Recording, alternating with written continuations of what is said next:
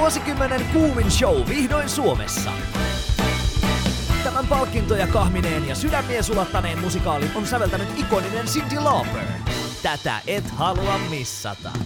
Helsingin kaupungin teatteri ylpeänä esittää Kinky Boots.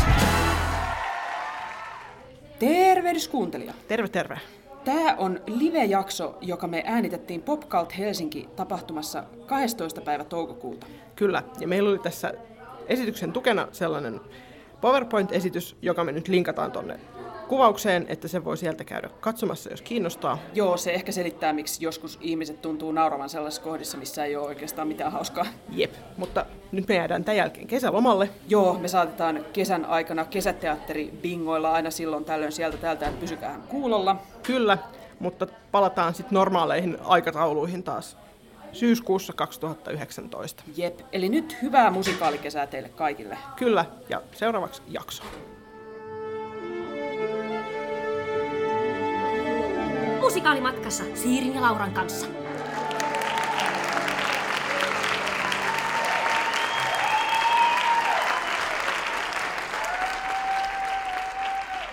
Tervetuloa kuuntelemaan Musikaalimatkassa podcastia. Täällä tämän podcastin tsekylinä Liitian Siiri. Ja Haidina Laura Hainen. Ja tervehdys Helsinki, tervehdys Popcult.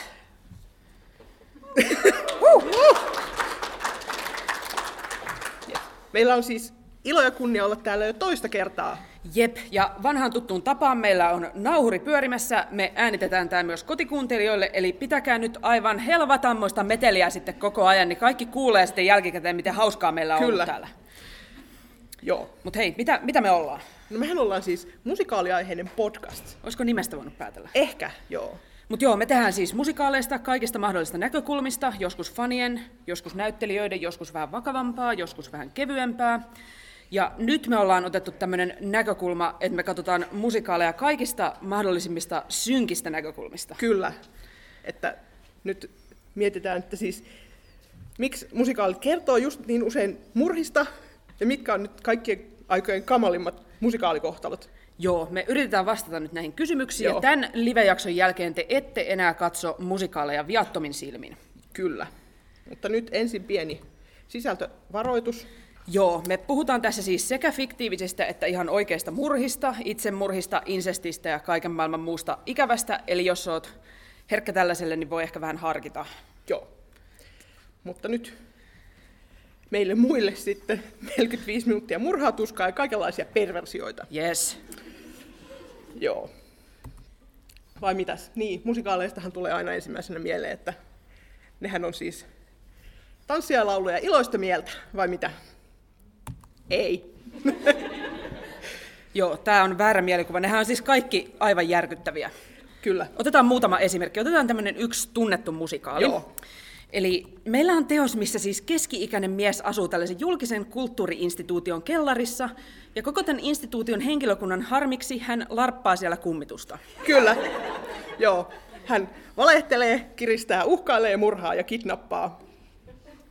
Iskee silmästä tällaisen nuoreen naiseen, painostaa tätä suhteeseen, kidnappaa siis tosiaan hänet, yrittää pakottaa kanssaan naimisiin ja sitten vielä uhkailee tämän naisen miesystävän henkeä siinä. Joo, sivussa. ja kaiken tämän se tekee sellainen viitta lepattaa mahdollisimman dramaattiset elkeet. Kyllä. Niin mitä luulette, yleisö näkee tällaisen, niin ne, eikö ne poistu kauhuissa? Ne on sellainen, että mikä hirveä mies. Niin. Ei. Ei. Ei. Ei. Operan kummitus on vaan lä- siis maailman tunnetuin musikaali. Että Jep, siellä vaan yleisö hurraa sillä että vitsi, tämä on niin hienoa, ja miksi tämä tasapainoinen mies ei päätynyt yhteen tämän mukavan naisen kanssa? Kyllä. Ei voi ymmärtää. Joo. Mutta joo, tämähän on lähtökohtaisesti kieroutunut genre, että Joo, ei voi muuta väittää. Ei voi muuta väittää. Ja sitten miten tämä seuraava, siinä on pohjalla oikein pian Helsinkiin tuleva koko perheen klassikko, jossa on pohjalla tällainen eksentrisen kirjailijan novelli, jossa tarkasti kuvaillaan äärimmäistä tällaista niin body modification casea, jossa niin kuin, hirveitä tuskoja sankaritar kokee siinä ja niin kuin, jokainen askel on kuin tikareilla ja verta vuotaa. Joo, Ja, tämä kirjailija ei jätä niinku kiveäkään kääntämättä, kun se kuvailee näitä hirveitä tuskia. Sitten meillä on nämä musikaalimaakarit, ne nu- lukee tätä kirjaa, miettii, okei, mitä me tehdään? Pannaan vähän ilosta musiikkia, mitä, mitä vielä tarvitaan? Laulavia eläimiä. Joo, joo, joo. puhuvat eläimet on kivoja aina. Mutta ootteko miettinyt tätä tämän tarinan sankaria, että onko hän ehkä vähän epäilyttävä kaveri jollain tavalla? Niin, että niinku, mitä pitäisi ajatella, ajatella miehestä, joka ihastuu siis tulisesti naiseen, joka ei osaa puhua, eikä osaa viittoa, eikä osaa kirjoittaa. Niin. Et niinku kommunikaatio on vähän silleen, Niin mitä tämä kertoo tämän sankarin naiskuvasta, että tämä on se hänen ihanteensa, että millaisia fantasioita tällä miehellä Niin. mahtaa olla? Joo. Ei No, viitti edes mutta- miettiä pidempään. Niin, Toivon vaan, siis- kun tämä tulee Helsingin kaupungin teatteriin, niin Niin. Disneyn pieni mereneito sitten syksyllä siellä. Toivottavasti, K18 merkittynä. jep. Ja tota noin, niin, No tää seuraava, tää on vielä hirveämpi. Seuraava on sitten, tämä on pahin näistä ehkä. Aivan. Siis tämä on kauhea tarina ja tää, vielä tää on niinku järkyttävää, miten suosittu tämä musikaali on. Joo. Siis tässä on tällainen salaperäinen heimo, joka kokoontuu kulttimenoihin, jossa päätetään, että kuka heimon jäsenistä joutuu kuolemaan jälleen syntymän toivossa. Ah, Jep, ihan siis tämmöistä täyttä Wickerman kamaa jo tässä vaiheessa, me ollaan ensimmäisessä kohtauksessa. kyllä.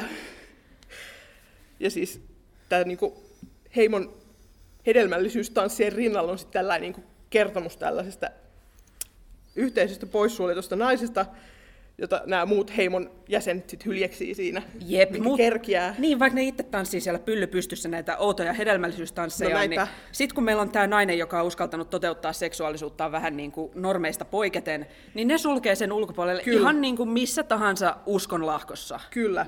Ja siis lopulta to- toki tämä heimo valitsee just tämän hyljeksityn naisen sitten uhrattavaksi sinne Joo. Uudelleen uudelleen. syntymään. Kyllä. Et tää, niin kuin, mitä me opitaan tästä on, että kuolema vapauttaa meidät näistä tämän elämän synneistä ja ainoastaan kuolema, mitään muuta tietä todelliseen anteeksiantoon ei ole. Jep. Ja yleisö taas poistuu teatterista silleen niin kuin kauhusta vapisten, eikö Jep. Niin? Eli Andrew Lloyd Webber, kiitämme sinua kivasta eläinmusikaalistasi Cats. Kyllä. Ja sitten muuten Cats on ensimmäinen musikaali, minkä mä oon ikinä nähnyt. Ja No niin, tällä tiellä Niin, ollaan tässä sitten. ollaan. Niin, mm. hirveä porttihuume, näin voi Joo, käydä. näin voi käydä. Mutta joo, ihan nyt vakavissaan puhuen, niin siis vaikka tosi moni tunnettu musikaali on silkkaa fantasiaa, niin sitten musikaalihistoria tuntee myös kasepäin teoksia, jotka käsittelee tosi synkkiä aiheita ja niin kuin tosielämän hirveyksiä. Joo, otetaan tähän tämmöinen nopea potpuri kaiken maailman kauheuksia, jotka jostain syystä laulattaa. Joo. Et uskokaa tai älkää, kaikista mitä me seuraavaksi sanotaan on olemassa vähintään yksi musikaali tai musiikkinäytelmä. Kyllä. Eli siis Titanikin haaksirikko. Estonian haaksirikko. Nälänhätä ja köyhyys 1800-luvun Ranskassa ja sen, niiden seuraukset. Nälähätä ja köyhyys 1800-luvun Ruotsissa ja niiden seuraukset. Ranskan vallankumous, Yhdysvaltain vapaussota. Yhdysvaltain sisällissota, Suomen sisällissota. talvisota, Normandian maihin nousu. Vietnamin sota, Kylmä sota. Yhdysvaltain presidenttien salamurhat, Populismin nousu Argentiinassa. Itävalta-Unkarin keisarinnan murha, Itävalta-Unkarin kruununprinssin itsemurha. G20-huippukokousta Hampurissa vastustaneet mellakat, Venäjän juutalaisten vaino 1900-luvun alkuvuosina. natsit Itävallassa. Ja natsit Berliinissä. Joo, näistähän siis vaan kaheks, noin 85 prosenttia on meidän lempimusikaaleja, että, mm. että tuota, Varmoja aiheita, hyviä sellaisia, kyllä, kohottaa fiilistä. kyllä joo, mukava mennä katsomaan aina sitten. Mutta siis tässähän ei ole vielä kaikki, me vaan pohdittiin tällaisia niin kuin hirveitä onnettomuuksia, mitkä koskee ehkä isoa ihmisjoukkoa, mutta on myös muunlaisia kamalia, kamalia musikaaleja. On joo, siis niin kuin, on myös näitä, jotka kertoo jostain yksittäisen ihmisen kokemasta niin kuin pahuudesta. Tai Ehkä jopa niistä ihmisistä, jotka on pahoja. Kyllä, joo. Et katsellaanpa nyt ehkä seuraavaksi muutamaa sellaista, jotka Joo. sivuaa näitä niin kuin tosielämän rikoksia. Eli otetaan pari tunnettua musikaalia ja katsotaan, että mihin tosielämän kauheuksiin ne perustuu. Kyllä. No niin, Sweeney Todd ensimmäisenä. Joo. Eli siis tämä Steven Sondheimin musikaali perustuu siis samannimiseen näytelmään, joka perustuu Thomas Beckett Prestin 1800-luvun puolivälissä julkaistuun jatkokertomukseen The String of Pearls, A Romance. Toi nimi johtaa kuudella seitsemällä eri Niin tavalla johtaa. harhaan. Joo, ja siis tämä ei todellakaan ollut mitään sellaista niin kuin kaunokirjallisuuden huipputimanttia, tämä String of Pearls, Joo. että ilmeisesti aika vastine tuolle niin kuin 1800-luvun vastine näille meikäläisten koreleffoille. Että Joo, hirveätä splatteria vaan niin kuin Joo. miljoona jatko-osaa. Mutta siis tämä Beckett Prest ei ehkä muutenkaan, hän ei sillä tavoitellut kaunokirjallisuuden Nobelia, koska hän kirjoitti tällaisten verihurmeisten jatkokertomusten lisäksi tämmöisiä kuin Charles Dickens oli kauhean tunnettu siihen Joo. aikaan, niin tämmöisiä tekijänoikeuksia iloisesti rikkovia niin kuin kopioita, koska hölmät 1800-luvun ihmiset ei tiedä, mitä ne ostaa, Niin. niin, hän kirjoitti muun muassa Oliver Twistin. Jep. Joo. Mut hei, entä, entäs, Todd. jep. Sehän on sitten tarina tällaisesta aika mystisestä miehestä. Hän on ollut, hän elää 1800-luvun Lontoossa, mutta hän on ollut tota, Australiassa karkotettuna nyt parikymmentä vuotta.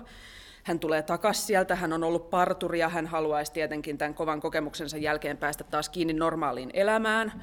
Niin hän avaa uudelleen sen parturiliikkeen siellä, ottaa ne partateränsä käyttöön. Ja sitten tällaisessa terapian hengessä hän vaan viistää niitä kurkkuja auki, joita hän parturoi sillä koska se helpottaa hänen oloaan. Se vähän joo purkaa paineita siinä. Jep. Ja, ja tota noin, niin sitten dumppaa nämä ruumiinsa siihen naapuriin piirakkaleipurille, joka sitten leipoo herkullisia piirakoita niistä. Ja asiakkaita riittää jonoksasti Kyllä. kadulla.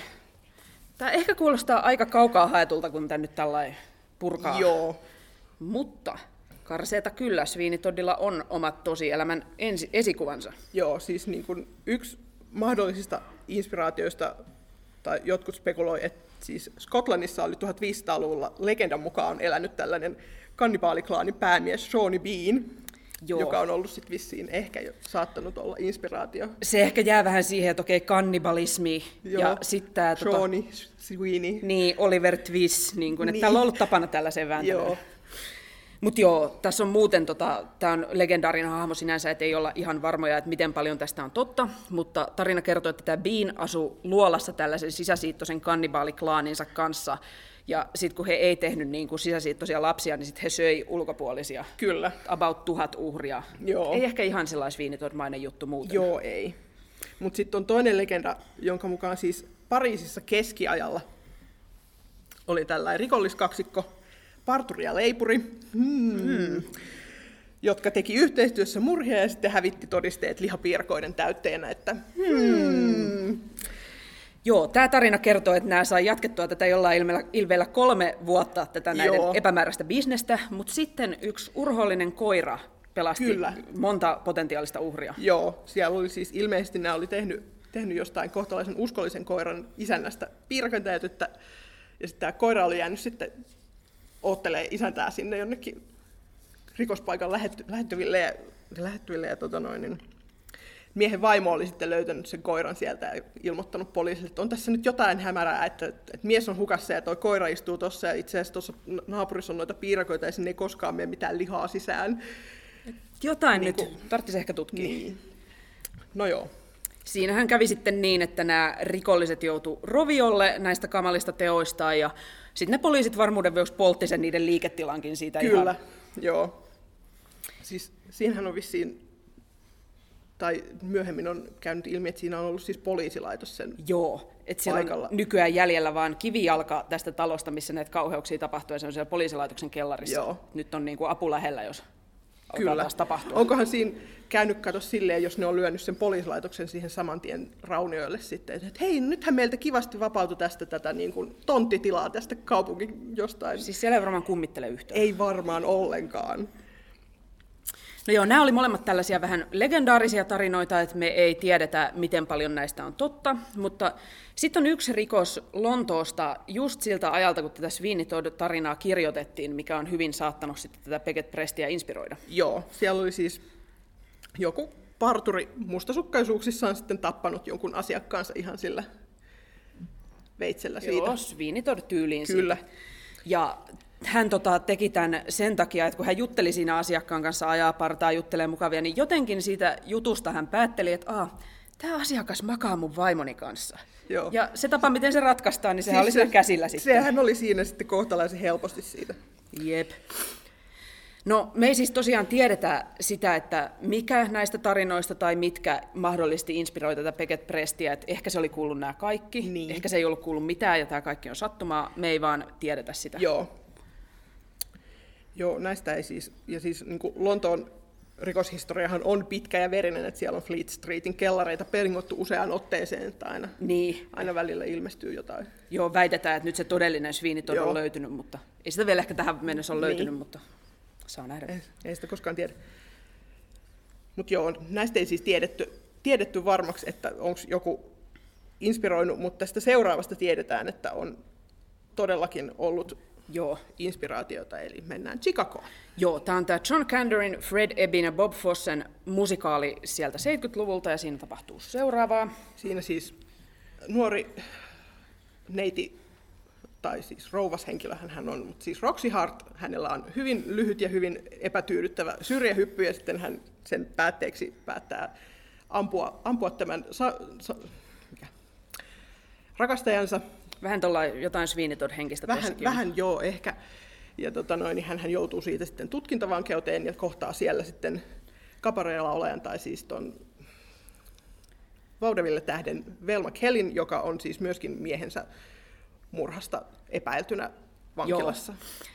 Ja tämä perustuu tota, toimittaja Maureen Dallas Watkinsin samannimiseen näytelmään, joka puolestaan perustuu siihen, että tosielämän Chicagossa oli 20-luvulla tämmöinen rikosaalto, mitä tämä Watkins työkseen raportoi, ja siitä se sitten inspiroitu kirjoittamaan tämän näytelmänsä. Joo, että tosi, tosielämän Roxy oli tällainen pesulatyöntekijä Beola Annan, jota epäiltiin siis rakastajansa murhasta.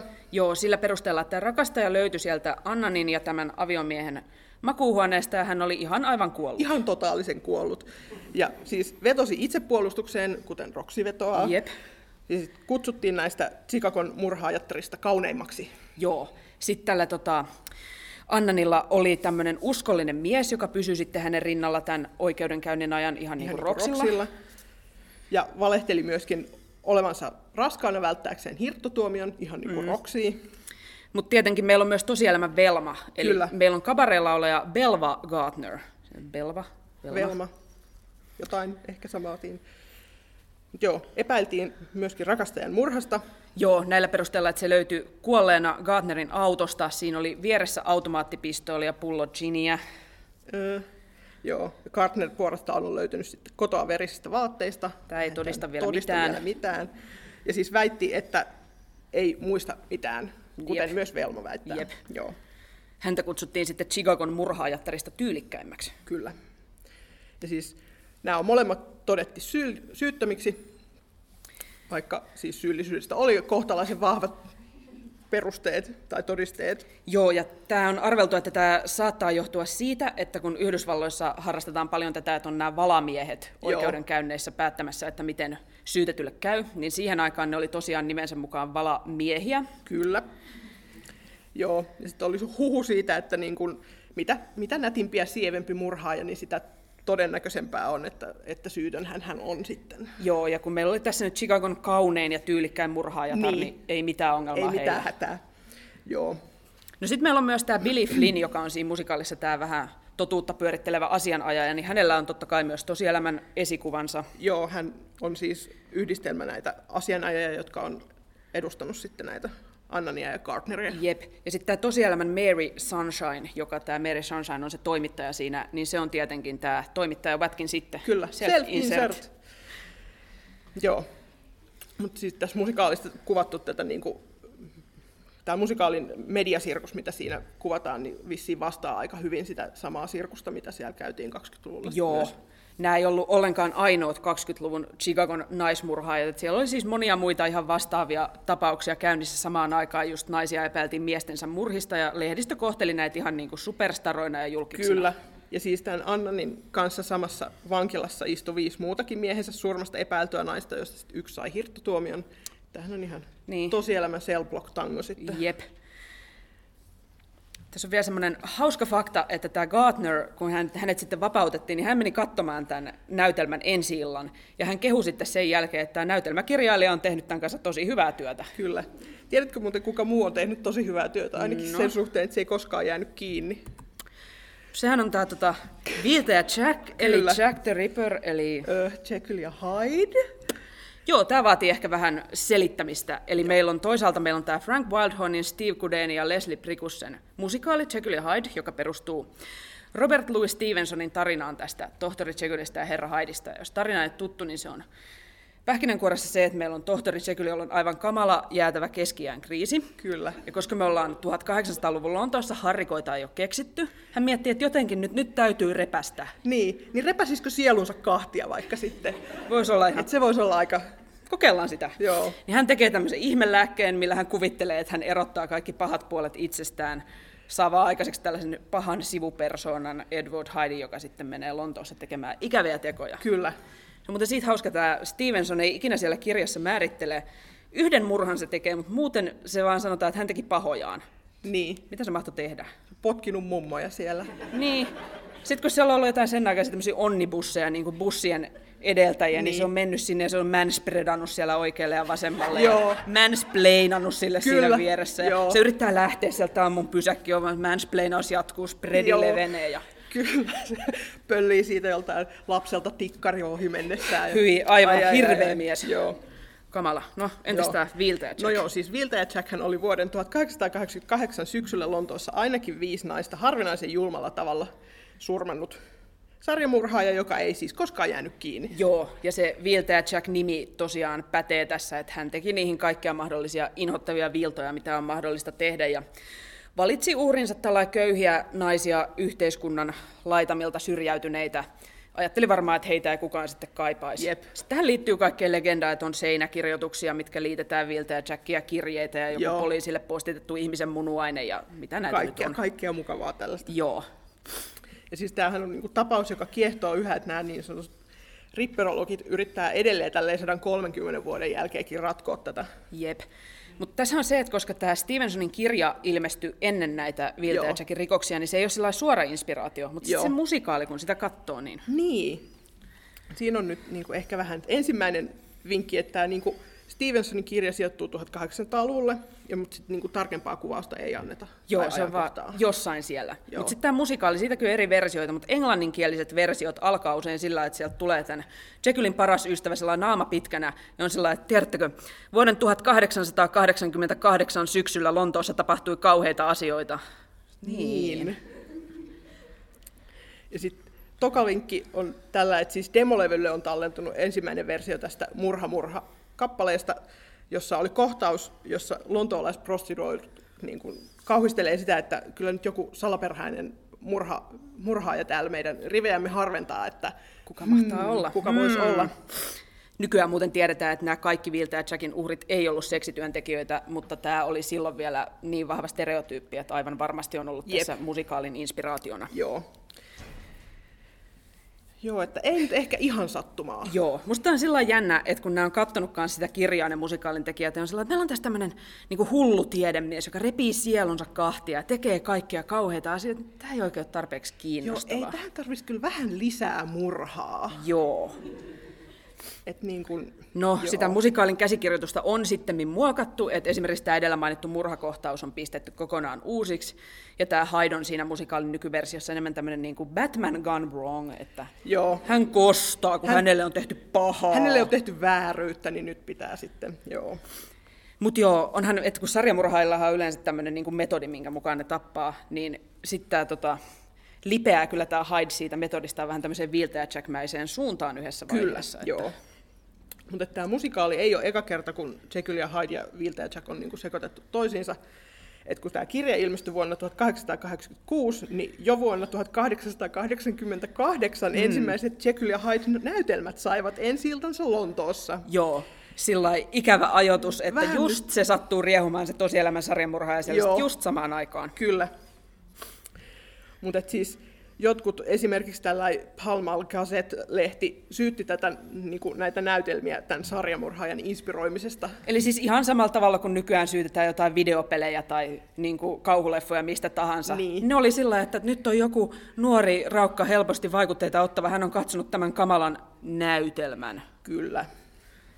Ja siis jo eräs katsoja meni jopa niin pitkälle, että se ilmi antoi tämän Jekyllia ja Hydea esittäneen näyttelijän Richard Mansfieldin poliisille Jackina. Jep, se perusteli tämän sillä, että kukaan, joka ei ole sarjamurhaaja oikeasti, ei mitenkään voi esittää tappajaa noin uskottavasti. Jep. Sinänsä aika niin kuin, niin kuin, niin kuin kohteliaisuus tuolle tämän Mansfieldin noille niin näyttelijän lahjoille, mutta se, mä luulen, että se ei ollut ehkä itse kauhean otettu siinä vaiheessa, kun Scotland Yard on ollut siellä ovella, että Jep. niin, mites.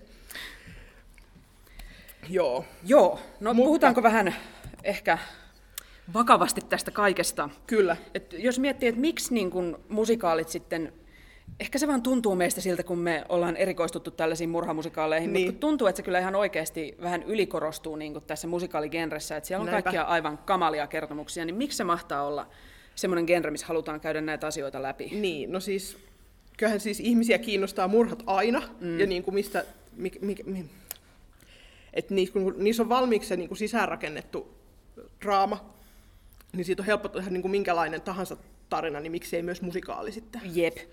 Ja ehkä sitten kun miettii, että miksi näitä on katsojana kiva katsoa, niin mulla se ainakin lähtee jostain sieltä, että kun kuitenkin musikaali on epärealistinen genre, ja vaikka miten niitä rakastaa, niin täytyy myöntää, että ikävä kyllä ihmiset ei sillai täydellisesti koordinoituun laulu- ja tanssikohtaukseen tosielämässä, mm. niin se muistuttaa siellä, vaikka katsoisi miten hirveätä musikaalia, tapahtuu kauheita asioita, niin koska se on niin kaukana todellisuudesta kuitenkin se, mitä siellä lavalla tekee, niin siinä on koko ajan semmoinen olo, että okei, tämä story on hirveä, mutta mä olen turvassa täällä, että tämä ei ole totta. Niin. Ihan eri asia, kun katsoo jotain kauhuleffaa, mikä niin kuin näyttää realistisena sen kaiken roiskeen, niin siitä tulee paljon ahdistavampi olo. Joo. Mutta joo, onkohan jotain sellaisia aiheita sitten, mitä niin kuin ei ehkä voisi käsitellä siis, musikaalin kautta? Mua mietitytti toi, kun Kotkaan tulee se Estonia-musiikkinäytelmä. Niin se on vähän semmoinen, että koska se on vielä aika lähellä, ja kun musikaaleihin aina kuuluu vähän semmoinen kämpi ja niin kuin elämää suuremmat tunteet ja helposti vedetään överiksi, niin se on ehkä, että en ehkä Niin. itse uskaltaisi, toivon, että he tekee niin kuin tosi tyylikkään ja hienoa, Kyllä. mutta en itse uskaltaisi, että se on niin oikeata nuoralla tanssia, että siitä saa niin kuin tyylikkään tehtyä. Joo, siis musikaalit tuntuu yleensä muutenkin silleen purkavan enemmän näitä niin kuin menneitä traumoja, että niin kuin sotia sun muita Jep. isompia juttuja, mutta et, niin. Niin se ehkä johtuu osittain siitä, että näitä ajankohtaismusikaaleja on vaan vaikea tehdä. Niinpä, siinä menee siis kuitenkin musikaalin siinä, että se tuotetaan ja käsikirjoitetaan valmiiksi asti, niin siinä menee aina useita vuosia, niin sit se on aina silleen niin kuin vähän vanhaa, että vaikka kuinka yrittäisi ajankohtaista Joo, tehdä. lievästi, ei vielä historiallista, vaan sellaista kiusallista vaan. Niin. Ja toinen syy on kyllä ihan lipun myynti, että vaikka musikaali voi käsitellä ihan mitä tahansa, niin rahoittajat ja teatterijohtajathan ei aina halua niin tehdä. Mm. Et meillekin tulee paljon Broadway-musikaaleja, siellä on tosi tärkeää tämä kaupallisuus, koska se toimii täysin kaupallisuuden ehdoilla. Niinpä. Niin sitten ehkä on kätevä hakea sieltä historiasta, että kun ne on sellaisia markkinoitavia juttuja, että siinä on ehkä vähän nostalgiaa talvisodassa, Niin. missä ikinä. Niin. Näissä historian jutuissa, ja siinä on sitä tunnistettavuutta, Aivan. mitä tarvii. Ja Joo. sitten ottaako historian kauheuden sieltä ja lähtee sitä Joo. pyörittelemään. Siihen joku kiva köykäinen rakkaustarina päälle ja Oh. ei menoksi. Joo. No ihan lyhyen. Yes. Yes. Ja sitten toisaalta niin kuin, onhan näillä niin kuin klassikoilla on hyvä myöskin kommentoida nykyhetkeä, että Suomessa nähdään ensi syksynä kolme eri kapareetuotantoa. Joo, et ei ole ehkä ihan pelkkää sattumaa, että just tällä hetkellä kolme eri teatteria päättää, että me tehdään nyt musikaali, mikä kertoo sitten natsien noususta Berliinissä. Jep. Jotenkin ihan jännä nähdä, että alkaako tämä nykyinen globaalisti aika sekava poliittinen tilanne ja ilmastonmuutos ja tämän tämmöiset näkyy sitten piankin uusissa musikaaleissa Näinpä. jotenkin isommin. Niinpä. Hadestownissahan nyt on jo vähän jo jotain kaikuja tästä. Mutta, Jep. Joo. No, No joo. alkaa olla aika raskasta tämä Se meidän oli aika setti. raskasta Tässä on nyt ilmastonmuutosta, sotia, murhia. Kaikilla on varmaan aika paha mieli nyt Joo. tällä hetkellä. Niin, tota noin, niin kevennetäänkö vähän? Kevennetään. Joo. Me luvattiin meidän mainostekstissä teille kuumia musikaalishippejä, Kyllä. joten mennään nyt sinne. Joo. Mutta mennään ehkä vähän eri näkökulmasta kuin mitä me ollaan aikaisemmin menty. Joo. Et fanithan ei ole ainoita, jotka shippaa. Ei. Et siis tekijät hän shippaa kanssa. Siinä on vaan se ero, että sitä tekijän shippausta kutsutaan kaanoniksi. Mm. Ja tiesittekö, että kaikki musikaalien tekijät on pervoja? Kyllä. Eli nyt sitten... King Shame Corner! Kyllä. Otetaan siis katsaus viiteen eri musikaalin tekijän, jotka ei ole yhtään kainostellut laittaa näitä omia outoja mieltymyksiään sinne musikaaleihinsa niin kuin kaiken kansan nähtäville. Jep. Mistä sä aloitetaan? Aloitetaan My Fair Ladystä. Joo. Eli kun sun sippi on sulle niin tärkeä, että sä kävelet sen takia vaikka kuolleen ruumiin yli. Kyllä. Eli tämä on tämä Alan J. Lerner ja Frederick Lowin klassikkomusikaali, missä on tämä sovinistinen professori Higgins, köyhä kukkaistyttö Eliza, Higgins simputtaa Elizaa kaksi tuntia, jotenkin ne rakastuu siinä matkan Joo. varrella. Joo, tämä siis perustuu Bernard Shawn näytelmään Pygmalion. Jossa tämä professori Higgins myöskin opettaa tälle Elaisalle yläluokan englantia, mutta sitten tämä Elaisa päätyy yhteen ihan toisen ihmisen kanssa ja Higgins jää sitten lehdelle soittelemaan, Kuten oikein on. kuten vain on oikein ja kunnollista. Ja siis tämä alkuperäisen näyt- näytelmän kirjoittaja Bernard Shaw ei shipannut Higginsia ja Elaisaa. Okei, hän ei sanonut sitä ihan noin sanoin, mutta jos shippaaminen olisi vuonna 1913 ollut juttu, niin hän olisi Niin. niin. sanonut sen niin. Kun hän useasti korosti, että tämä näytelmä ei ole rakkaustarina. Kyllä. Ja sitten se korosti myös yhtä toista Joo, asiaa. se korosti, että hän ei halua, että siitä tehdään musikaali. Sitten Mu- kävi ikävästi. Kävi ikävästi, hän potkasi tyhjää ja sitten nämä Lerner ja Lowy oli sitten haukkana haaskalla, että Jep, perikunnalle heti hakemaan niitä oikeuksia, ja ne sai ne. kyllä. Ja sitten kuusi vuotta myöhemmin, Musikaalinen sieltä Broadwaylla. kyllä, Ja se on sitten se Lerner kirjoittanut tänne uuden lopun, joka juurikin Higginsia ja Ilaisaa sitten shippaa. Kyllä. Voi vaan miettiä, että miten se show pyöri haudassaan väkevää Joo, sitten. silloin olisi varmaan lämmittänyt jonkun kohtalaisen kokoisen mökin sillä Jep. pyörimisellä. Mutta tota noin, niin siellä, on, siellä käsikirjoituksessa on jopa alussa sellainen author's note, jossa tämä learner käytännössä katsoen sanoo, että sori, tämä show sippasi nyt ihan vääriä hahmoja, että kanon on typerä, enkä nyt aio sitä tässä noudattaa. Jep. Eli mikä meidän tuomio on nyt tästä tapauksesta? No siis, sinänsä periaatteessa niin kuin ymmärrettävää, että kun sulla on kuitenkin tilaisuus saada niin kuin OTP tonne Broadwaylle kanoniksi, mm, niin mm. miksikäs ei, mutta sitten niin harmi, että tämä Lernerin OTP nyt on ollut sit vaan kovin seksistinen ja nihkeä. Jep. Mutta tämä nyt onneksi he ei ole nyt mitään pahimpia perversioita, Joo, mitä ei. meiltä tästä löytyy. Otetaan seuraava tapaus. Kyllä, Lähdetään. Ranskan maalle. Eli La Legende du Roi Arthur. Pervoutta keskiajan malliin. Kyllä. Mutta tässä ikivanhassa kuningas Arturin tarinassahan riittää siis verta ja suolenpätkiä ja kaikenlaista kyseenalaista seksiä. Joo, se on ehkä odotettavissakin, kun se on kuitenkin jostain tuhannen vuoden takaa tuleva tämmöinen legenda. Et miettii jotain meidän Kalevalaa, niin onhan niin. Väinämöinenkin, se on vaan epäilyttävä ukko. No joo. Mutta että tota noin, niin sitten voisi kuvitella, että kun tästä legendasta tehdään tällainen uusi europoppimusikaali, Ihan kirjaimellisesti. kyllä, niin kuvittelisit, että nämä niin kuin kaikki vanhanaikaisimmat juonikuviot ehkä jätettäisiin sinne niin kuin historian hämäriin ja keskiajalle ja keskityttäisiin enemmän tähän niin kuin ritariromantiikkaan ja sankaritekoihin. Ja... Ei. Meillä on käsikirjoittaja Dov Attia, joka katsoo, että tiedättekö mitä tämä nyt kaipaa? Tämä, tämä tarvii vanhaa kunnon insestiä. Kyllä! Että sitten Morgana ja Arturin välillä siellä, jotka on siis sisarukset, jos ei Jep. nyt tullut tästä vielä, niin joo, kohtalaisen kyseenalaista suostumusta siellä sitten myöskin. Joo, Morgana, tää- Morgana huijaa tämän Arturin sitten petiin. Joo, ja kiusallista tässä on se, että sitten siinä on semmoinen Europop-biisi soi koko Joo, ajan. Ja... tykki biisi kyllä, mutta... Joo, Ja siis tämähän ei, tämä juonikuvi ei myöskään, siis se ei mene minnekään, siitä ei, niin kuin, ei tuu lasta eikä tuu sit niin. Mm. Mikäs tuomio tästä? Öö, Hyi. hyi. hyi. Siis tämän vielä ymmärtäisi, että on tämmöinen seksikohtaus, mikä ei johda mihinkään. Että heinä on ranskalaisia, rakkauden luvattu maa ja Kyllähän nyt seksi myy. jep, mutta niin kuin sisarusten välillä. Niin, et, Ei. Kiitos. Ei. No joo, sitten siirrytään saksalaiseen. Joo, meillä on Michael Kuntze, joka on saksankielisen maailman tunnetuin musikaalilibretisti, siis sen teoksilla on miljoonia katsojia. Sitten kun näitä teoksia rupeaa katsomaan lähemmin, niin mieleen nousee sellainen niin yksi kysymys. Joo. Onko täällä Kuntsel niinku kaikki ihan kunnossa? Onko hän ihan okei? Okay? Jep. Ottaa vaikka hänen Rebekkansa, että se on siis perustuu saman nimiseen kirjaan ja leffaan. Siinä on tämmöinen tota, elävä taloudenhoitaja, siis tämä täytyy aina määritellä Kuntsen Kyllä. musikaaleissa. Hän on tosiaan elävä, Mrs. Danvers, ja tämä Rebekka, joka on hänen ex-työnantaja kautta rakkautensa kohde, on nyt ikävästi kuollut. Ja kovasti Mrs. Danvers sit koko ajan sanoo, että se tulee vielä takas, se tulee Joo. takas mun luokseni sieltä haudan toiselta puolelta. Joo. Ja tämä toistuu siis, tämä sama teema, niin ainakin neljä kertaa. Joo, neljä sellaista sooloa tästä. Kyllä. Ja sitten, sitten on tämä Tans der Vampire, eli vampyyrien tanssi, jossa siis elävä tyttö haikailee kuolleen kreivin perään ja karkaa lopulta tämän matkaan. Joo, loppua kohden siinä hilluu sitten useampia kuolleita kuin eläviä näyttämöllä. Ja... Kyllä. Tai mites toi, mites toi Elisabeth? Niin, siinä vaiheessa tälle kuntselle ei enää riitä nämä kummitukset ja kaiken maailman epäkuolleet, vaan Joo. tässä meillä on elävä nainen, keisarinna Elisabeth, joka haikailee sitten itsensä kuoleman perään. Joo, ja siis ei niinku minkään yksittäisen kuolleen, eikä edes viikaten miehen, vaan siis niinku kuoleman konsepti. Jep. Sillä nyt sattuu olemaan mustat nahkahousut siinä ja luomiväriä. Että Joo, onhan se aika, onhan se aika hot. Joo. Tuomio. Joo, ei nyt ehkä ihan, ihan normaalia enää tämä, että pientä nyt jotain pakkomielettä saattaa olla ilmassa tässä. Tuntuu joo.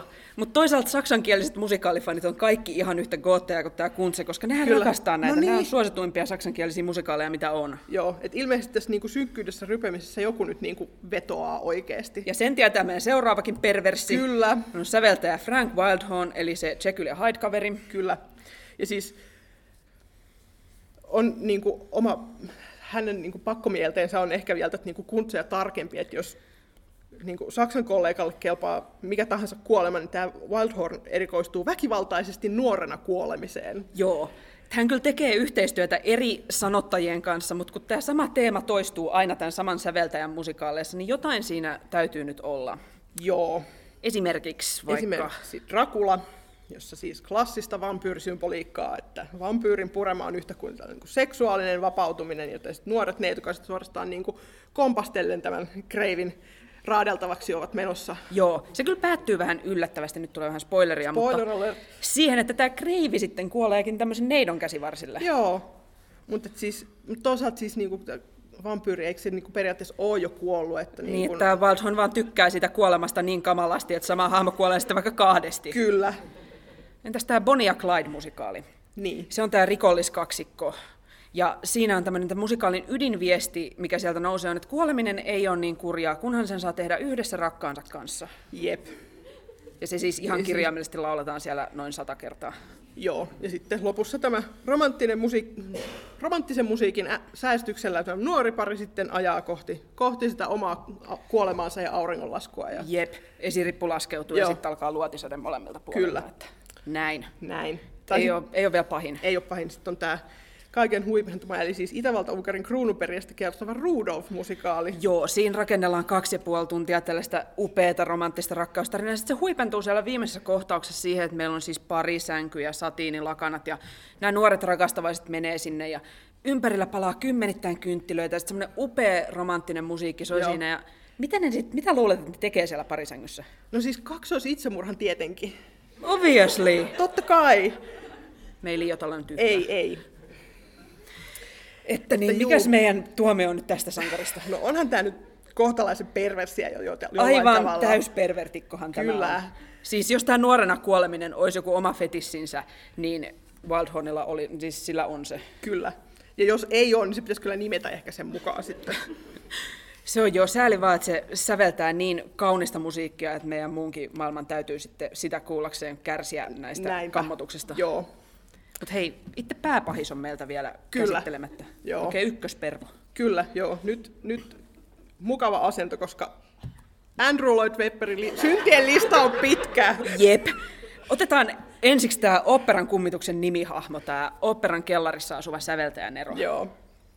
Sähän on siis toisinaan tulkittu tämän Lloyd Webberin omakuvaksi, eikä nyt vähiten ehkä siksi, että tämä Lloyd Webber oli kuusi vuotta naimisissa tätä kummituksen naispääosaa Kristinä esittäneen Sarah Brightmanin kanssa. Ja siis tämähän olisi helppo kuitata niin kuin kateellisten panetteluna, ellei. Lloyd Webber olisi sitten säveltänyt kummitukselle jatko-osaa Love Never Dies, jossa tästä kummituksesta sinne teatteritalon kellariin syrjäytyneestä tämmöisestä Olmista onkin tullut menestynyt liikemies. Ja sitten tämä Kristine, jolla on kyllä jo aviomies ja poikakin, niin hän tuleekin toisiin ajatuksiin ja hän ottaakin sen kummituksen takaisin. Kyllä. Se ei vielä riitä. Sitten oikein kostofantasia hengessä viimeisessä kohtauksessa Kristine ammutaan kuoliaaksi. Joo. Et mitäs nyt Andy, että jos tekisit vaikka niin, että julkaisisit nämä self-insert wikis jatkossa nimimerkillä jossain fanfiction.netissä. Joo, sinne ALV69 alkaa kirjoitella, Joo. niin tiedetään kenestä on kyse. Kyllä. Mutta tämä ei ikävä kyllä ole tämän ainoa pimeä Ei. puoli. Et sit hänellä on toinen tällainen musikaali nimeltä Aspects of Love, jossa yksi keskeinen juonikuvio käsittelee romanttisia tunteita aikuisen miehen ja tämän alaikäisen serkun välillä. Koska se on just se juttu, kun sä menet teatteriin viettävää kivaa musikaali-iltaa, niin Joo. mitä sä sitten haluat siellä katsoa? Että mitä serkumpi, niin... Mm. Mm. Joo. Mites tämä Starlight Express? No siis joo. Tämähän ei ole sellainen Suomessa niin tunnettu juttu, mutta tämä on tämmöinen junamusikaali, missä on niin näyttelijät esittää junia ja ne rullaluistelee siellä pitkin näyttämöä. Kyllä. Ja no siis näyttelijät esittää junia sillä että miehet on vahvoja, vetureita, maskuliinisia, miehekkäitä ja naiset on herkkiä, hentoja vaunuja, Joo. jotka tarvii vaan sen vahvan veturin, joka vetää Kyllä. heitä sitten siellä raidetta pitkin tunneliin. Niin. Mä en tiedä, tarvitseeko tähän kommentoida yhtään Ei enempää ehkä oikeastaan. tarvii varmaan. Ja sitten, niin, kuten tuossa alkupuolella jo Catsista nähtiin, niin sit se mies on vielä turrikin kaiken lisäksi. että niin, Tuomio. häpeä NK. Häpeä oikeesti. Mutta vaikka siis niin toisaalta, että mitä tämä kertoo niin kun meistä katsojista, kun näillä kuitenkin eväillä pääsee silleen maailman tunnetuimmaksi musikaalisäveltäjäksi, että niin. Kivaa koko perheen hupia Musikaalit, yes!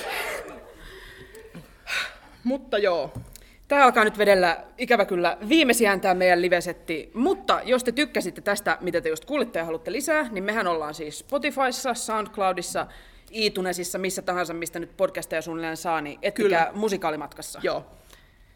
Ja siis me julkaistaan tämä jakso myöhemmin kuunneltavaksi, niin nyt kysymys kuuntelijoille sinne niin kuin kotikuuntelimoihin, että mikä on nyt perversein musikaali, minkä te olette nähnyt, ja miksi luulette, että siis musikaaleissa käsitellään niin vakavia aiheita. Joo, laittakaa meille viestiä. Me ollaan Facebookissa nimellä Musikaalimatkassa, Twitterissä at musikaalimatka ja sähköpostia saa laittaa osoitteeseen musikaalimatkassa at gmail.com. Joo, ja nyt musikaalimatkassa kiittää ja kuittaa. Siir kiittää. Ja Laura kuittaa.